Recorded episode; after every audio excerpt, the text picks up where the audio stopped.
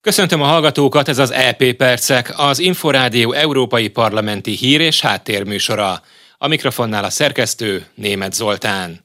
A Költségvetési Ellenőrző Bizottság jelentést fogadott el a szervezet bűnözés hatásairól az EU saját forrásaira. Ezek alkotják az uniós költségvetésen belül a főbevételi forrást. A dokumentumban szó esik az uniós alapokkal való visszaélésekről. Becslések szerint a szervezett bűnözés az EU teljes közbeszerzési kiadásainak 2,7-3,6 százalékát érinti, az Európol szerint pedig évente 40-60 milliárd euró veszik el áfacsalás miatt. Az Állampolgári Jogi Bel- és Igazságügyi Bizottság új jogszabályjavaslatokról szavazott a legális migráció területén.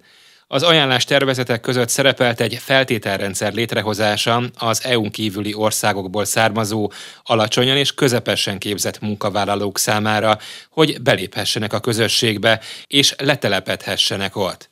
Ezen túl egy uniós tehetségbázis létrehozása is a tervek között van, amely lehetővé tenné a harmadik országbeli állampolgárok számára, hogy munkát, a munkaadók számára pedig, hogy potenciális alkalmazottakat kereshessenek.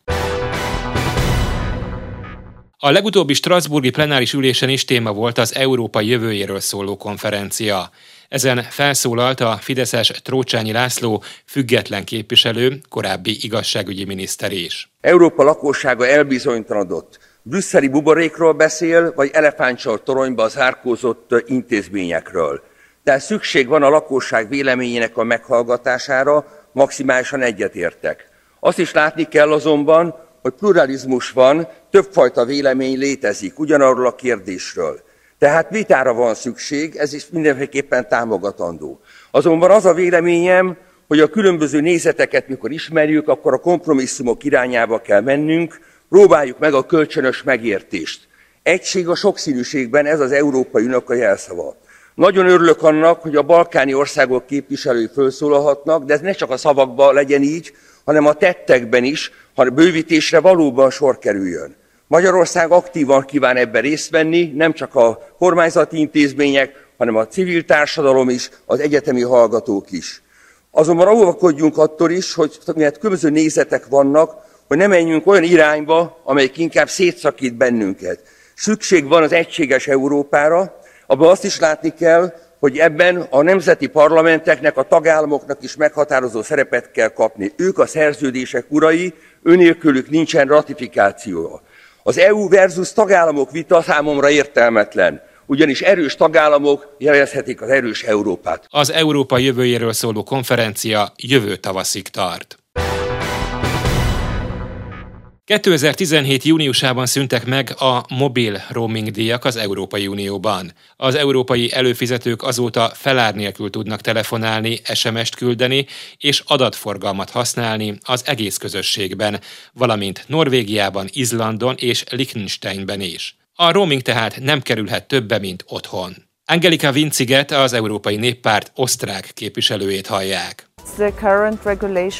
A jelenlegi szabályozás jövőre jár le, és mi megragadjuk az alkalmat, hogy javítsuk az ügyfeleknek nyújtott szolgáltatás minőségét. Az 5G és más új technológiák bevezetése, valamint az egyre több adatot használó, egyre több telefon előfizető azt jelenti, hogy a régi szabályokat át kell írni. Emellett a koronavírus világjárvány megmutatta, mennyire rá vagyunk utalva a kommunikációs technológiákra. Az Európai Parlament újabb tíz évre akarja meghosszabbítani a roaming rendeletet, és ezúttal még messzebb akar menni jobb szolgáltatást akar biztosítani az előfizetőknek úgy, hogy véget vet az olyan gyakorlatoknak, mint a roaming során lassított adatforgalom. A roaming nem különbözhet az otthoni élménytől, és tilos lesz lelassítani a szolgáltatást. Az LP e azt is el szeretné érni, hogy a telekom cégek jobban tájékoztassák a felhasználókat a külön szolgáltatások díjairól, amikor külföldön vannak. Tovább harmonizálják a sürgőségi hívásokat is, így ingyenes lesz a hívó helyszín azonosítása az egész Európai Unióban.